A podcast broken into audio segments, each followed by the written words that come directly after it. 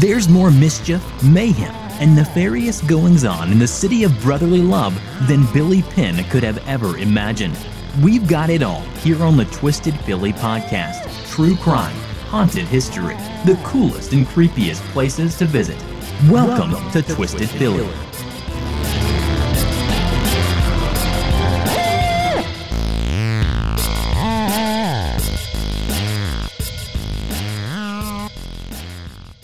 Hey Twisters, what up?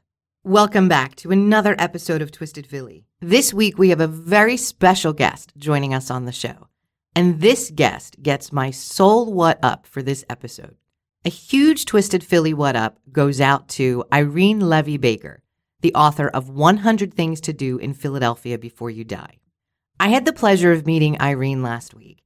We met at an office building that I thought would be nice and quiet and perfectly conducive for she and I to have a conversation. Unbeknownst to me, when we got to the space, although it looked empty, it was not. And so throughout this episode, you're going to hear a little bit of the background noise that Irene and I had to struggle through while we were chatting. I follow Irene on Twitter, and I follow her book on Twitter too. So I knew what she looked like, and I was keeping an eye out for her a few minutes before our scheduled time to meet. In walks this beautiful, spunky, Spitfire woman, and I knew instantly that it was Irene. Irene and I spent a little bit of time just chatting and getting to know each other first. I didn't want this to be some formal, stuffy interview. I wanted her to be comfortable with me, and she was so sweet. She asked me a number of questions about Twisted Philly, why did I start this show, and what some of the content is, and why I am so interested in things that are twisted. And it was a really fun conversation. And God bless her heart, she initially asked, did I want to focus on some of the more spooky or creepy aspects of events or activities or locations in her book? And I wanted her to know, not only does Twisted Philly cover more than just that, but as you guys know, I'm interested in so many other things than just the twisted and the macabre. There's so much about this city besides the odd and the strange. And, okay, you know, so we don't have to focus on creepy. Yeah, no, good. I don't want to just focus on creepy. I'm not as fixated on creepy as you are. One of my first questions for Irene was just, how did you get here? And what do you think of our city? I am sitting here with Irene Levy Baker, who is the author of 100 Things to Do in Philadelphia Before You Die. So welcome. Thank you. I'm so happy to be here. And you are not a Philly native. I'm not. People are surprised to hear that I'm a Philadelphian by choice, not by birth. A Philadelphian by choice. If I didn't already love Irene within the first 20 minutes of meeting her, I was hooked after hearing that. I moved here in 1991 after living in Ohio, Michigan, North Carolina, Virginia, Pittsburgh, then here. I've been in Philadelphia for about 25 years. I started working for the Philadelphia Convention and Visitors Bureau. Irene spent about 10 years working for the Pennsylvania Convention and Visitors Bureau. And that's before she opened her own public relations firm, Spotlight Public Relations. One of the things that surprised me a little bit when I was reading about her background here in Philly is that while giving tours to travel writers in the city of Philadelphia, she discovered these were a pretty hard group of people to impress. Well, travel writers are so jaded because every city they go to, the Convention and Visitors Bureau is trying to impress them. Okay. So you have to work really hard to stand out. So I paid attention to what delighted them and what surprised them. And for about 10 years, that was my job, giving tours to travel writers. And then since then, for the last 16 years, I've done PR for the restaurant and hospitality industry.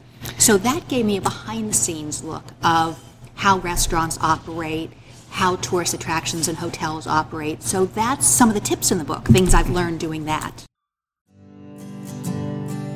What was your first impression about Philly? I loved Philadelphia almost from the get-go.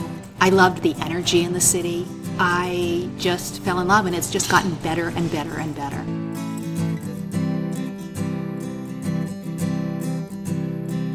I've said this a few times already, but you're going to hear me say it again throughout my conversation with Irene. If I didn't know she wasn't a Philly native, I wouldn't believe that she wasn't. I wouldn't believe that she hasn't spent her entire life in this city. And certainly 25 years, like I mentioned earlier, is enough to make someone an honorary city native. But sitting with Irene, the level of enthusiasm and passion that she has for the city of brotherly love exudes from every fiber of her being. And I can see it all over your face, like just the love and the enthusiasm.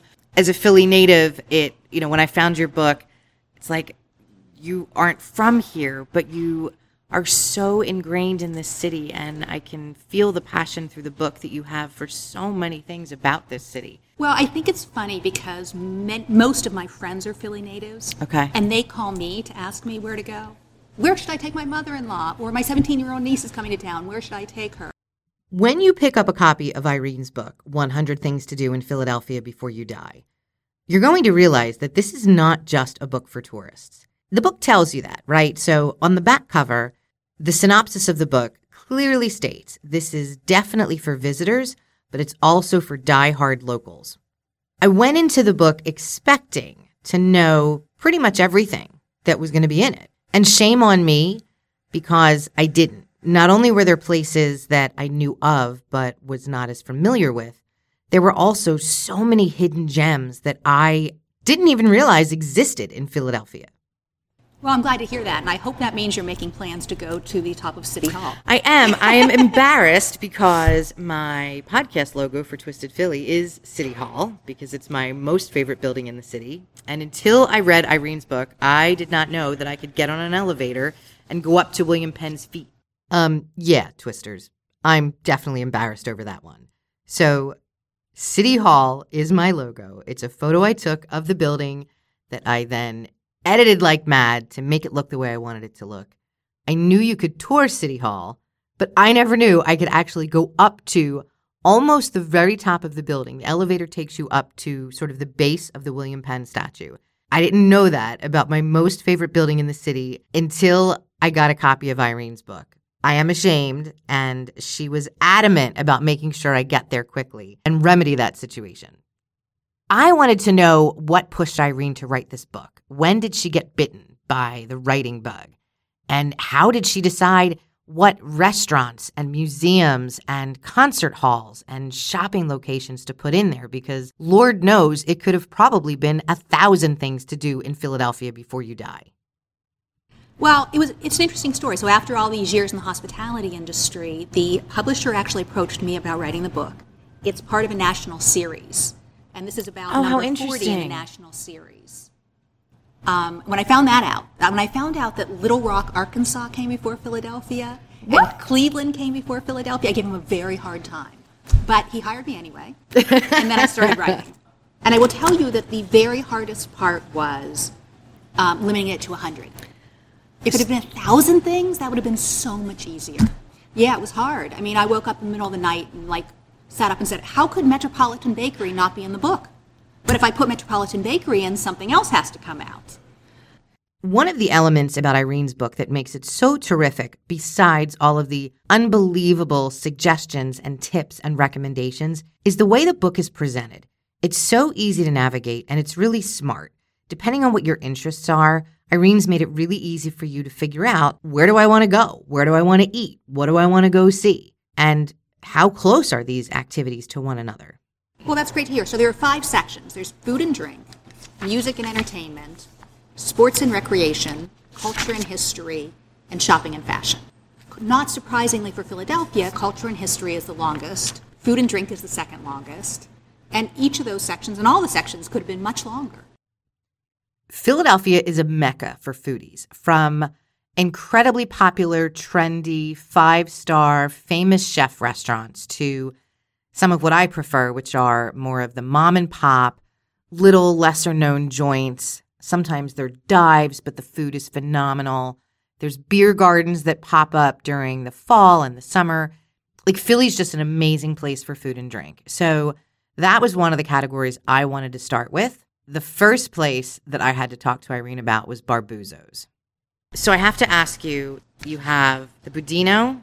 Oh, my favorite dessert. Okay, I can't pronounce it, but I eat it. You did pronounce it. So we're talking about a restaurant called Barbuzzo. Barbuzzo, thank you. We're talking about Barbuzzo. This insane, I don't know, is it like a creme brulee or? It's like a caramel, pudding, graham cracker, chocolate, like everything good you can find inside a half mason jar. And you just have to brace yourself to stop yourself from licking out the last parts. It's unbelievable. Yeah, it is unbelievable.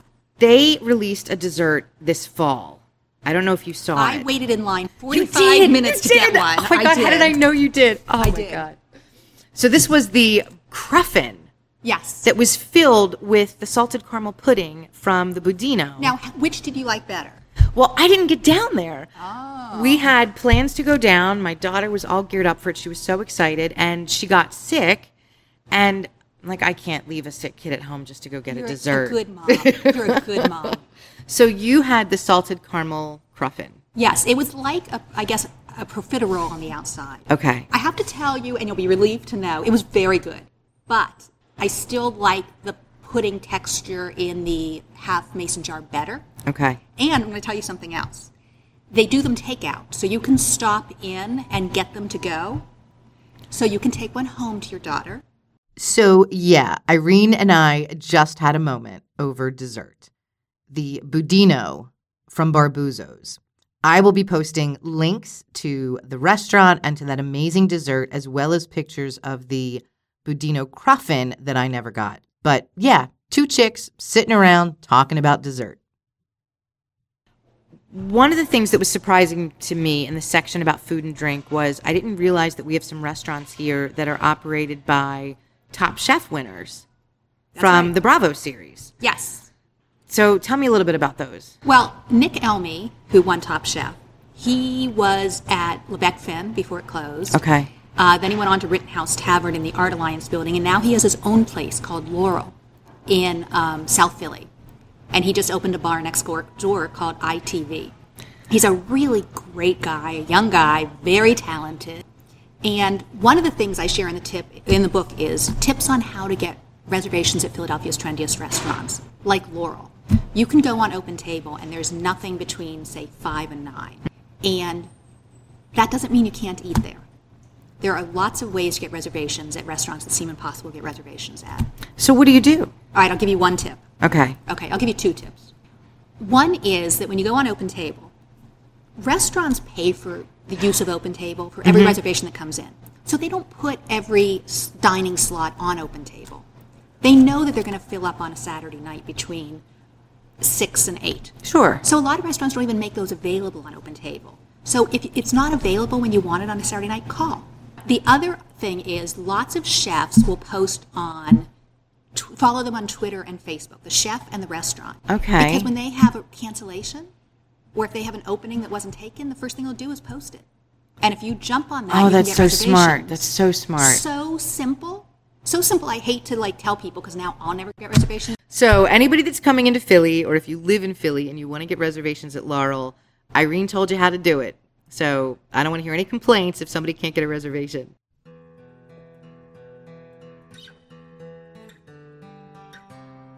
So that's another huge what up to Irene. She just gave us two really simple ways to get reservations at restaurants that are really tough to get a table, and it makes sense. I don't know why I never thought of it. Maybe you guys thought of it. And that's what's so great about this book. So the way the book is set up, and not just in the section about food and drink, but every section, each individual page is a restaurant or a museum or a store or a park or a place to visit. And there's tips on every page about the best way to have the best experience wherever you're checking out. Now, as you all can probably guess, my favorite section of Irene's book is the history and culture section. You know I am an absolute freak when it comes to Philadelphia history, especially twisted history. But I had to admit there was at least one more spot that I didn't know about. I did not know we had a Ben Franklin Museum. Really? I did not know that. All right, so that's second on your agenda. Yeah. So we've got the next two weekends booked for you. We do. So when's the last time that you've been there? What do you like about that?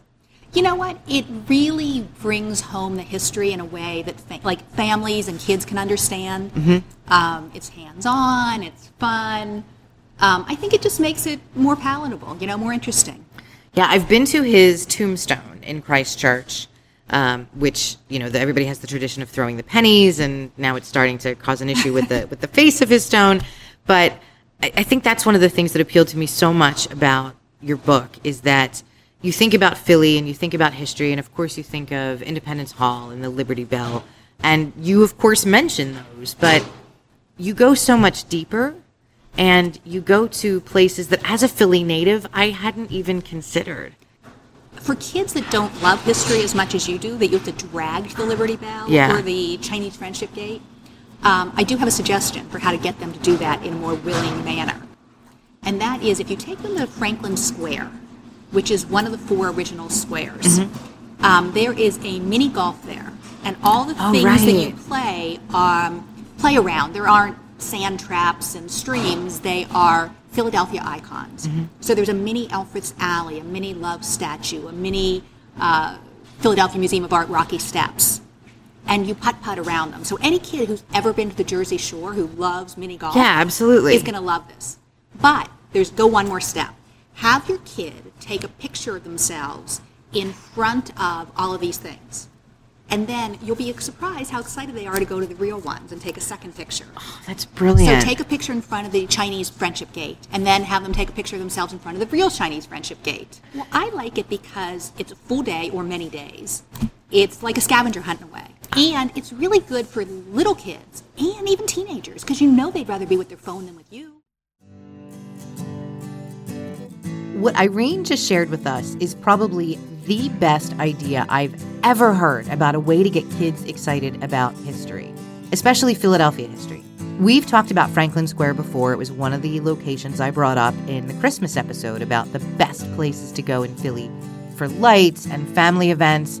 And we also talked about the mini golf course during the Halloween episode. Whether you're local to Philly or you're coming in to visit with kids, her suggestion is brilliant.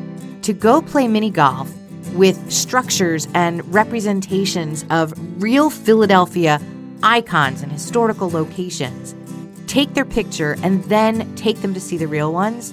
I can't even imagine how amazing of a day that would be for not just little ones, but I think my daughter and I are probably going to go do that. One of my favorite pages in the book is Broad Street. Yeah, just Broad Street and the Avenue of the Arts. And when Irene and I were chatting, I think what I said to her was, you just get it. There is something about that street with the Arts Bank and so many theaters, plus the Urban League and the old Ritz-Carlton building and the views of City Hall that is the essence of Philadelphia. You'll notice on the front cover, the picture is South Broad Street, standing, looking north at City Hall, which is pretty much my favorite view of Philadelphia. And when it's lit up at night, and I have to say, if I'm ever hit by a car, it will be on South Broad Street, because I'm looking up at City Hall and a car comes right up at me and crashes into me. The theater and music scene in Philadelphia is just phenomenal. Sure, we get touring companies of Broadway shows, we get major concerts and musicians coming to the big venues, but I really wanted to know what it was that appealed to Irene about the music scene here in Philly, especially because she's always looking for something that's a little out of the ordinary and incredibly special. One of the things I researched for the book was bars.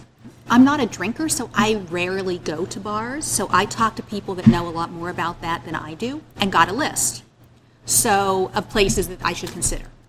And I didn't feel like I could include them in the book without testing them out. So every night my husband comes home and he says, what are we doing tonight? And I used to give him like one thing to do. Now I'll give him three things. I'll say, okay, well, this restaurant just opened. There's free yoga at the Dilworth Plaza, and there's a concert at the Kimmel Center. Which one do you want to do? So one night he came home and he said to me, what are we doing tonight? And I said, we're going bar hopping. And he's like, no, really? I'm like, really? We're going bar hopping. So we spent several weeks going to 3 bars a night, trying out all these bars. And the one thing I discovered that I never had done before was jazz bars. Great places like Chris's Jazz Cafe, which is so small that you have dinner and you're up close and personal with the musicians. It's fabulous. South on North Broad Street, ironically, has upscale Southern cuisine, a great atmosphere, great music, and the Bynum brothers who own it have another jazz bar called Warm Daddies on Columbus Boulevard. Oh yeah, yeah. And then there's a little dive on South Street called Bob and Barbara's. I've never been there. Well, they have a citywide special, which is PBR, and a shot of Jim Beam. And they have musicians playing jazz, and the musicians must be, 150 years old. Some of these live music places were new to me and exciting, and now I get it. Now I frequent these places.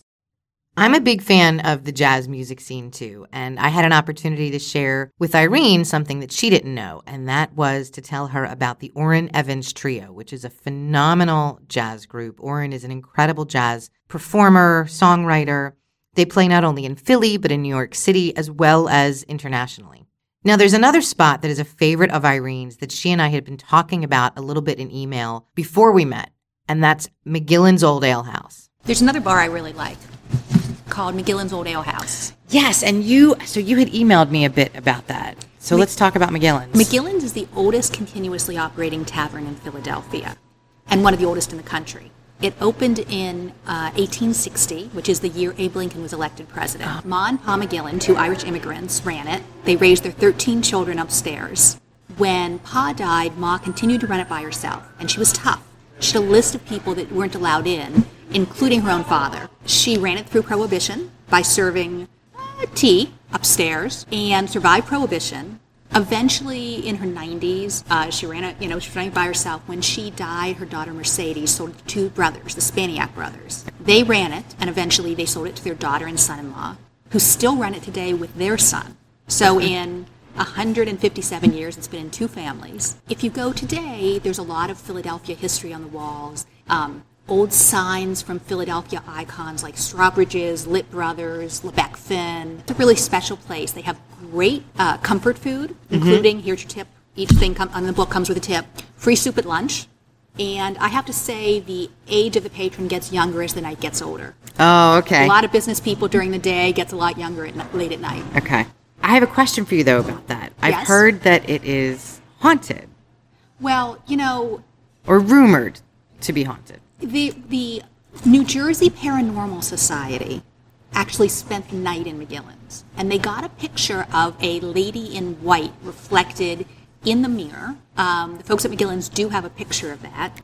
My theory, unsubstantiated, is that it's Ma McGillin. Because, how upset would you be if your husband went and died and left you with 13 kids in a bar to run? I can't even imagine that. So that's she's got a little bit of a grudge. Yeah, I would think.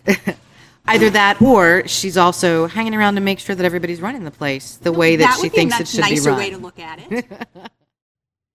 I think it's pretty easy to tell that I was having a ball talking to Irene. She is such an engaging, fun, and curious person to talk with that you can't help but find her curiosity and enthusiasm to be infectious. I loved talking to her about McGillin's, and I wanted to make sure we got a chance to spend a little bit more time about the book's overall contents and not just some of my favorites.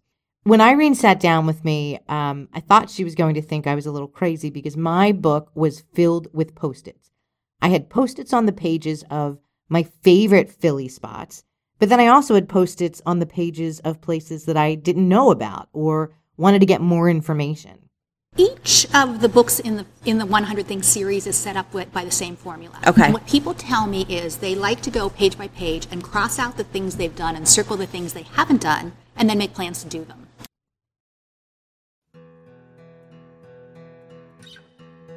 So there are 5 sections in the book. Each page is dedicated to one Philly hotspot, whether it's a restaurant, a museum, a sporting arena, or even something like running up the steps at the art museum like Rocky did. On each page is a special tip about how to get the most out of that particular spot. But what I really love about the book are that every few pages there's a section where Irene just goes deeper. For example, she mentions a few of the Philly outdoor art sculptures, and then there's a few pages that really take you through each and every one of them and how you can stroll past them, where they're located. And we had a really good time talking about that section of the book. The thing I like about the clothespin is it looks really mundane. It's at 15th and Market, by the way. But there's a reason why Klaus Oldenburg made a clothespin for Philadelphia. There are several reasons, actually. One is because if you look at the clothespin profile, it really looks like two people kissing. And it's just a block from the Love Statue. The other reason is if you look at the clip on the clothespin, the metal clip, it looks very much like the number 76, which, of course, is a very important number in Philadelphia. So it's not just a clothespin. There's a hidden message there, and I love that. The book includes tried and true attractions as well as hidden gems and tips, as we talked about. So I feel like it works for newcomers, but also for native Philadelphians like you, mm-hmm. as well as, anyone who doesn't want to spend their weekends doing laundry and grocery shopping, but really wants to have more fun. Some of these things, take a couple hours, like the Mutter Museum, and some of them are just 10 minutes, like a visit to where you can get the best ice cream or where you can get a PB&J milkshake. So yeah, there are itineraries in the back. So for your friends, there are itineraries for families with young children, families with teenagers, empty nesters, dating, by season, things that are free. That should make it easy for people to pick up the book and figure out where to start, and I hope they will. So where can folks get your book? Okay, so the book is available on my website, 100thingstodoinphiladelphia.com. If you say you heard about it on Twisted Philly, there's a place to put a note. I will sign it for you before I send it out. Yeah, you heard Irene right. If you order the book on her website, 100thingstodoinphiladelphia.com, there's a place where you can put a note. And in that note, you want to write, I heard about your book on Twisted Philly. Irene will autograph the book for you before she sends it out. So instead of shopping at Barnes & Noble or another retailer, shop online on Irene's website. Again, that's 100thingstodoinphiladelphia.com. And instead of buying a regular old version at a bookstore, you're going to get an autographed copy. That's an incredibly generous, kind offer for her to make for all of the Twisted Philly listeners.